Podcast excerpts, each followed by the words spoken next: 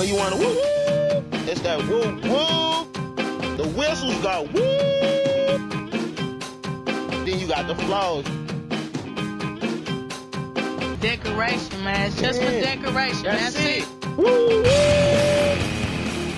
woo. Welcome back, everybody, to another edition of Loose Lug Nuts, the NASCAR podcast by the average fan for the average fan. And Thomas, we're going to recap a pretty exciting and chaotic weekend at the Daytona Road Course, second straight week that NASCAR's been there. They'll spend another week in Florida at Homestead, Miami. But Thomas, we had three really good races this weekend, and we'll talk about all three of them. But what were your overall thoughts uh, this last weekend at Daytona? First of all, I just want to say that uh, that intro song reminds me of Bob Rubb and Lil Sis. Takes if you haven't seen that YouTube, if you haven't seen that YouTube video, I highly suggest that. Uh, It's like 10, it's like 15 years old. It never gets old. It's- or yeah, it's a classic. Uh, before we get in, we do have some big news. Uh, we are now officially on Spotify and Apple Podcasts. So if you can't subscribe, rate us, unsubscribe, resubscribe. Uh, make sure to give us a five star review. Do need to get into logo though. Need yeah. If that. any, if we have any graphic designers out there uh, that want to give us, uh, we can either do free or we work in trade um, food. We'll get you some food. Or, or some Coors Banquet. Um, first, uh, truck notes. Uh, ben Rhodes back to back uh, wins. Uh, only the third time in truck racing history. Uh, he was he, he was not dominant in the race. Sheldon Creed led for most of it, and then it went to triple overtime. And it's funny the I get these overtimes mixed up. The first overtime, he was literally he could see the checkered flag, and it was similar to what they didn't or what they did with uh, the actual Daytona 500 race. They pulled out the the the yellow before he got the white, so he was all pissed off and rah rah rah. And then uh, he was winning handily in the second overtime, but then another crash behind it, and he finally pulled it off. And uh, he got the yellow flag after a white flag. So he didn't cross the finish line, but in the third overtime, he was ahead when the, the last yellow came out. So he's looking pretty good. Um, Sheldon Creed, one of my predictions, was looking pretty good. It was a it, it was an interesting race, and it brought out something I had never noticed all my years of watching NASCAR. One of the dumbest rules, and I never realized it because I think most times when people run out of gas, it's at the end of the race, so they just stop or whatever. Hunter, uh, John Hunter Nemechek. At different points, Jamie Little said he ran out of, uh, he had bad oil pressure, he had bad ga- uh, fuel pressure. Uh, she said he ran out of gas, which is weird because it wasn't at a point where he'd run out of gas. I think it was more the engine wasn't getting gas, but he had to be pushed from the backstop or backstretch to the pits. So I figured he, he was out of the race. Like, you know, a mechanical unit helped your car go. But no, he only lost one lap and he finished third. To me, we've all seen the Olympic video of the, the the racer who like falls down like 20 feet from the finish line and his dad comes out of the stands and the mean Olympic guards like pushing away and the guy's dad's like no get away and he helps his kid finish. He got it did not uh, did not finish. Like that didn't count. Like how you getting your truck pushed by a pickup or a, a tow truck to get to the pit stops but then you only lose one lap and you can finish third is to me rule number one in nascar should be no cars help you finish the race what are your thoughts on Yeah. that That seems interesting. I never really thought about it until you had uh, mentioned that it happened this weekend. But then I like I kind of see you, know, you kind of want it to be as competitive as possible, but I never really thought about it until this happened this weekend. Well, I say don't know you're if I like it. say you're Like golfing I, I don't know if I like it. say you're golfing and you hit the ball into the uh, into the, the rough and you got Warren Moon in the rough and he picks up your ball and throws it onto the green. They, to me, that's what that was like. I think uh, like a rule I would like to see because if I run out of gas on the street, my two options are I get the little red pal and I walk my ass to the gas station and then I walk my ass back. If they can come up with a mathematical penalty, which would be the equivalent of John Hunter Nemechek walking with a red pail to the pit stop, getting, getting fuel and then walking back to his car, and that time is tacked on to the because to me, no way should he finish third in that race because yeah. his car stopped. Or maybe they, you should still push him through the pit stop, but then maybe once they go green, you have to do uh, a pet, uh, you know, you know, like when you get caught speeding down pit road, you just kind of have to go 55 yeah. down the road. Maybe it's something like that. So then you get you start a little bit farther behind than everybody else, especially in the road course. You're not going to get lapped, but at least you're a little bit farther behind, and you don't really have anybody around you that can help you. Yeah, that was I mean, that was possible. my big that was my big takeaway from the truck race was Ben Rhodes, Sheldon Creed looked strong, John Hunter Nemechek finished third, shouldn't have finished in the top 30. All right. So moving on on Saturday, the Xfinity race had the third youngest winner in Xfinity history. Uh, Ty Gibbs winning 18 years old. He is the grandson of Joe Gibbs, and it was his Xfinity debut. And they did just announce that they're extending his schedule after this win. He'll be appearing uh, 14 times in that 58 uh, Toyota in Xfinity this year. Yeah, and it's uh, it, it's he was to liken it to boxing, he moved up two weight classes. He he's been doing the ARCA Menard series, so he, he basically skipped trucks and went straight to Xfinity. And he he was Austin Cindric, my my guy. I keep mentioning me. He's not going to date me. Uh, he he finished second. He's first and second. He's definitely the racer to beat. And and he was dominant most of the race. But at the end, when you needed some skill to win, Ty Ty was pretty strong. And uh, I mean, that to me, we're going to talk about it later. I think with the NASCAR seeming to go more to road courses. Ty showing he can he could race on a road course is something that'll that'll come in handy down the future. And it was fun. He, I'm a crier. I cry at weddings and whatnot. His his post race, he was he was uh, full, almost full on bawling, which made me a little proud. So um, well, that, that's what I was gonna. That's what I was gonna say. I thought that was very cool when he kind of got out of the car and then he kneels down right beside it and starts crying, and it was very similar uh, to Christopher Bell, who we'll talk to in a minute. His reaction of winning his first ever race, but I thought that was very cool and just kind of shows you the you know the passion and everything that goes in uh, to auto racing, especially in the Xfinity series, where these guys are trying to make it and they you know they put their life and everything on this on the line to try to get up to that final stage. I just thought it was really cool to see his celebration and, and, like to have him win this early, it'll sort of alleviate some of the stuff. Like, hey, you're just getting the, the ride because your grandson. I know that's some of the stuff Ben Rhodes dealt with last year because his dad has a high ranking spot at one of his sponsors the last few years. So to be able to show you can actually race and you're not I don't want to bring up the the racer Paul Menard. you know, you just drive around because your dad's name's on the car it, it's good to show that he has skill to race. So uh, that's nice for the Gibbs family. And you mentioned uh, Austin Cindric opened the year up with a win. Uh, then last week at the road course, he finishes in second, so one two to start the year. He also had a pretty nice race uh, in the Daytona 500. So early on, he's looking like a pretty darn good uh, young driver, especially in the Xfinity series. It, and you know, it, this day and age, you can't really pull ahead in like back in the 80s, you can run out to a big lead and coast.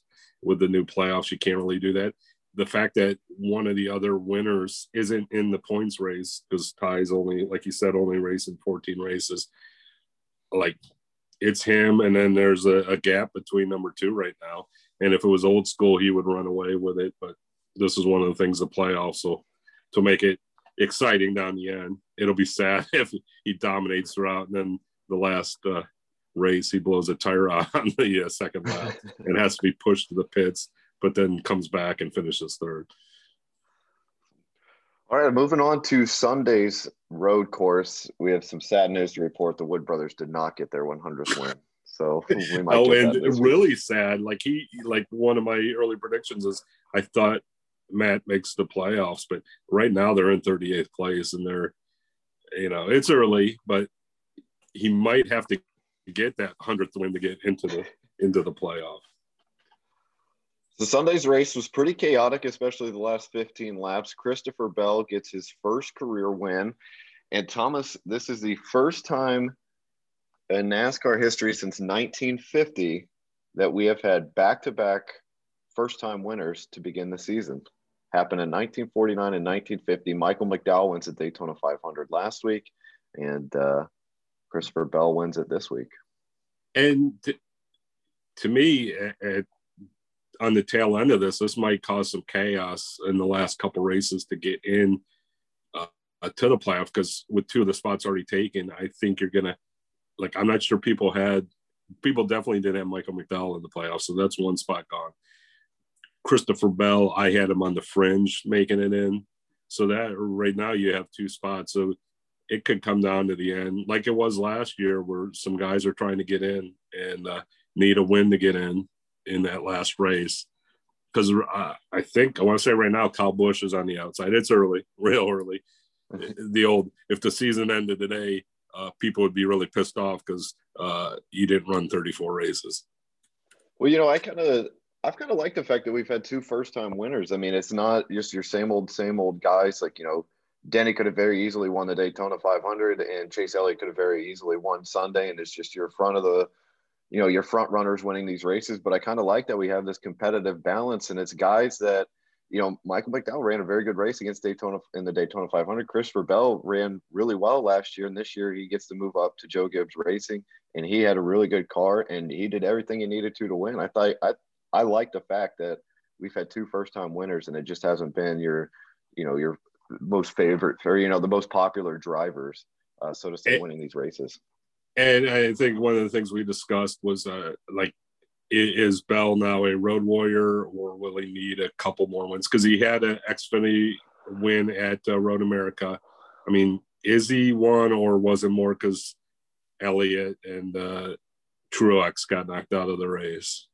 And by the way, when Elliott got knocked out, I like the only time I ever eat Hooters wings, like growing up back in the day, I grew up in, I like to call it the golden age of wings. Um, I could get 10 cent wings at the Oriole Cafe on Tuesday, uh, Thursday, Sunday. And uh, now a big wing deal is, hey, 30 wings and fries for like 30 bucks. And I was like, is that, is that really an effing deal? But uh, when Chase Elliott wins the next day, you get BOGO. And that's the only time in the last decade I've been to Hooters is after Chase Elliott wins. So when he crashed, I felt like you haven't another movie you haven't seen, A Christmas Story. I felt like when the Bumpus's dogs came in and grabbed the turkey out of the off the table uh, on Christmas Day and ran throughout the neighborhood with the turkey. Um, my BOGO wings were taken away. Not, but not to get off. Like, it is. Do we think Bell's a road warrior? I mean, he's certainly looking that way. He had a really good race. Uh, he did get into a little bit of trouble. Like, you know, he tried to pass Kurt Busch uh, to get into second place, messed up his fender a little bit. His car had a little bit of damage, but he, I mean, he was up near the top a little bit. The one time that they did screw up was at the end of stage one. Everybody came into pit and he did not. And he, they uh, played the radio call over and he, he was asking his crew chief, you know, am I the only Lone Ranger out here? And uh, you could tell he was the only one that stayed out, and you could tell that those fresh tires hurt him. They dropped. I believe they finished uh, around twentieth in stage one, but they battled back. They had you know overcame some adversity early on in the race, and I mean he looked pretty darn good doing it. Yep, I concur. So one of the things that you had brought up is, and we talked about it uh, when we previewed the race, was how many road courses NASCAR has put on the schedule this year. They added the Indy Road Course. Uh, the Daytona Road Course came back. You have the Charlotte Roval. They're adding uh, the America's Race over in Austin. Uh, it's to me like I think you're going to start seeing a lot more of these guys like Allmendinger, uh, who is a road course kind of guy. Uh, he had a pretty good race. He fell back a little bit, but then worked his way back up uh, into a top 10 finish. But are we going to start seeing more of these road course guys enter into the uh, fold if NASCAR keeps having these road courses? And, and I think we ran the numbers like in in the regular season, it's almost 25% of the, the the season is road courses with six out of the 26 uh, just one of the 10 playoffs, but it is a, a final for the top eight. To me, Allmendinger is a good, high enough quality driver on ovals that it's worth putting him in a car because he might pull out a win in one of those uh, six races and get into the playoffs. And if not, he'll score enough points in those that I think he can linger around the uh, the cutoff line for making the playoffs. So I don't know if racers like him, and I know there was a while, uh, while back that they were getting a lot of the Indy guys. I don't know if they start looking to that again to get some of those guys in the cars. Well, it is interesting to me that you bring that up. Six of the 26 regular season races, there's a road course. Only one uh, in the playoffs. And as you mentioned, that's a top eight cutoff race. I, I think I would like to see one more in there just to kind of make it a little bit more balanced, maybe a closer to 20% regular season, 20% playoff. Well, and it, it's funny because I, when we went over a couple weeks ago, we talked about the seven. Mentally, I was thinking they were doing it because they have an oval race and then a road race, and it saved money. Daytona, I looked at the schedule more closely. Like we deal with a lot of other stuff, so I didn't get a chance to analyze it. Daytona's the only place they're doing that. Like Indy, they're not running the oval race. I did not know that. the actual Brickyard 400 is going to be the road course, and then Charlotte, it's the oval is one of the two stops. They're going, they're running the the uh, oval, and then they're going to run the road course later as the cutoff race. So it, I just find that odd. Like I thought part of the reason they were doing it to save money, but apparently it's not. And even the one in Wisconsin, like they're in Pennsylvania one week and then they're going all the way to Wisconsin and then they're going all the way somewhere else. Like I would have done that after Michigan. I it's been a while since I took geography class and I know Michigan on the uh, the Bruce Springsteen television ad, they forgot the Upper Peninsula, so I know where Michigan is. But I think it's right next to Wisconsin. So why you wouldn't That's right. like it confuses me, but uh, yeah, I think they should back end one and make it five of 26 would be about 20%. And then in your playoffs, you would have two of 10. And I'm running the, ma- the math and I think that's 20%. So it'd be equal for both. Yeah, it is. But I, I think you, you'll see more, more road course people hopefully getting some chances. You know, I'm, I Getting like the oval, I like the oval stuff, but I thought I thought it was this I this time around Daytona Roval I thought was more I liked it more than the last time. I, Well, I thought it you still had some stuff like the infield you think's too narrow. Um, they could improve on it, but which is weird because the announcers love that fact. Like uh, Gordon and uh, Bowyer were talking about how they loved you had the race to get from the four wide to the one wide. Yeah. I mean, it's just different strategy. It just seems like the infield was a little bit too narrow compared to like the bus stop on the back stretch and the chicane on the front stretch. It was just that. And then when they did the restarts, everybody just gets bumped. That's where we saw Martin Truex hit Christopher Bell and a couple other guys get spun out. But I thought it was pretty entertaining, and I think it really tests the skills of the driver. You're putting a lot of pressure on the brakes. We saw Joey Logano have brake issues um, the tires, the strategy. I thought it was a pretty entertaining race. We had, I thought the last 15 laps, there's a couple questionable cautions, but I kind of Yeah, like there the was a- chaos at the end. there was a, there was definitely like Elliott was running away with it, and then there was that fake ass weather yellow, which I don't get it. Like you're gonna throw a yellow, but you're not gonna tell them they need to put on rain tires. Why throw the yellow then? Like, Yeah. to me, unless you're mandating, they're gonna put the rain tires on. It makes no sense to throw the yellow there. I know you're alleging it's for safety, but you're not telling them to put the rain tires on, and everyone just put the slicks on. So basically, Elliott got screwed because that next start he got uh, he got knocked out, and then after that yellow, Martin got knocked out, and then you don't throw a hood, a yellow when uh, Chase Briscoe's hood's freaking in his face like that. I don't. Yeah, Briscoe Briscoe got into trouble. Uh, I believe it was when Elliott got taken out. Elliott was uh, trying to go for the pass over Keselowski, I believe it was, and then got stuck in the middle of him and Denny. Uh, got taken out, wiped out, and then Chase didn't see Chase Briscoe uh, didn't see what was going on in front of him and just rams right into the front uh, back end of Denny Hamlin's car. And then he's going down the backstretch, and the hood just flips over uh, his windshield.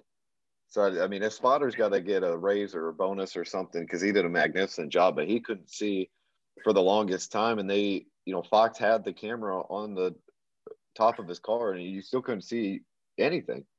And it's like, how do you yeah. not call a damn caution for this? The guy can't see anything. Luckily, he got to the pit road safely. Well, not only can he off, see, but, but, at some point the hood could come off and hit yeah. something. Like, you know, I you ever you ever see a uh, Lethal Weapon two?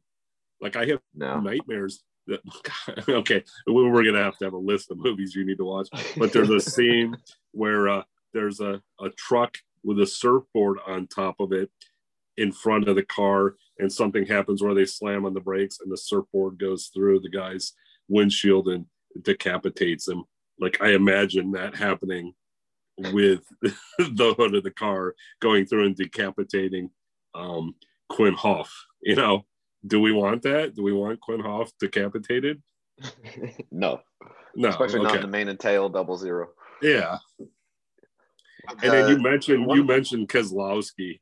Like to me, just amazing he finished top five because he had an awful like beginning of the race. Every time they showed him he was wheel locking wheel hopping rear ending somebody. Just and you mentioned some others that yeah, had Busch good races. you that had good races but then weren't in the top 10 yeah you know kurt busch it was leading the race and then he dug up half the infield when he got loose and uh, hopped and ended up in the grass didn't split the or you know damage the splitter or anything like that. So that was pretty surprising. But he was able to fight back and get a fourth place finish. Michael McDowell was the one that uh, caused the first uh, caution flag. Uh, he ends up finishing eighth. Kyle Busch, you know, had some issues. He got a got into a little bit of a wreck, had some fender issues on the front right, and he was able to get back and was kind of battling. And then uh, him and I, I, forget who the other driver was that were they were going back and forth. He pretty much had to come to a halt there right by the uh, start finish line, but he ended up finishing uh, mid 30s, so not the finish that he wanted, but he was able to battle back. So there's a lot of these guys.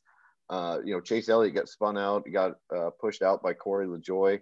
Uh, he was able to, you know, he dropped down into the low 20s and you know finished 21st.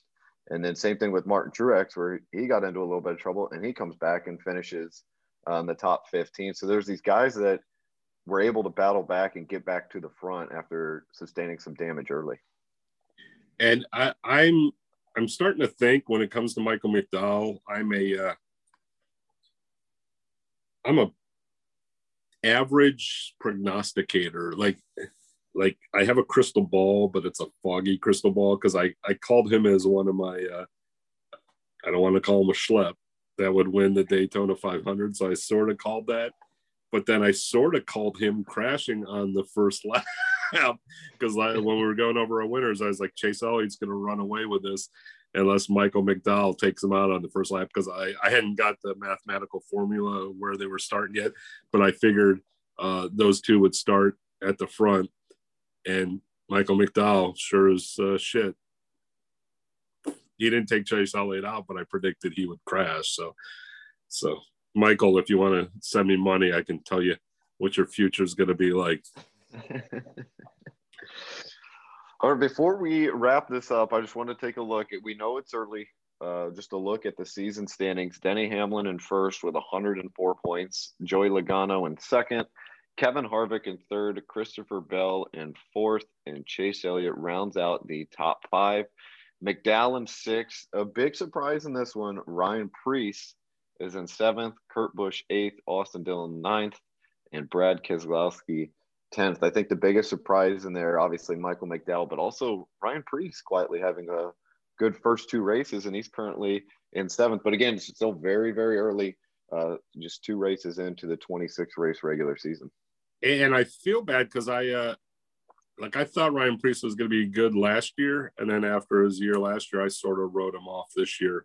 So maybe he is. Uh, last year was weird, and uh, I think we mentioned that with the uh, the possible rookies of the year, like it was hard. People were just thrown in the cars, and I think maybe uh, maybe that year was just the practice for everyone for this year. So. Well, that's how the standings are one through 10 after two races. Thomas, it's it was good to uh, get out of Daytona. We're going to stay in Florida. Next race will be this Sunday at Homestead, Miami. We'll preview that either Thursday or Friday, depending on the schedules. But once again, it was good to uh, get another episode in. We are live on Spotify and Apple Podcasts. Make sure you subscribe. Thomas, thanks for joining me. This has been another episode of Loose Lug Nuts, the NASCAR podcast by the average fan for the average fan.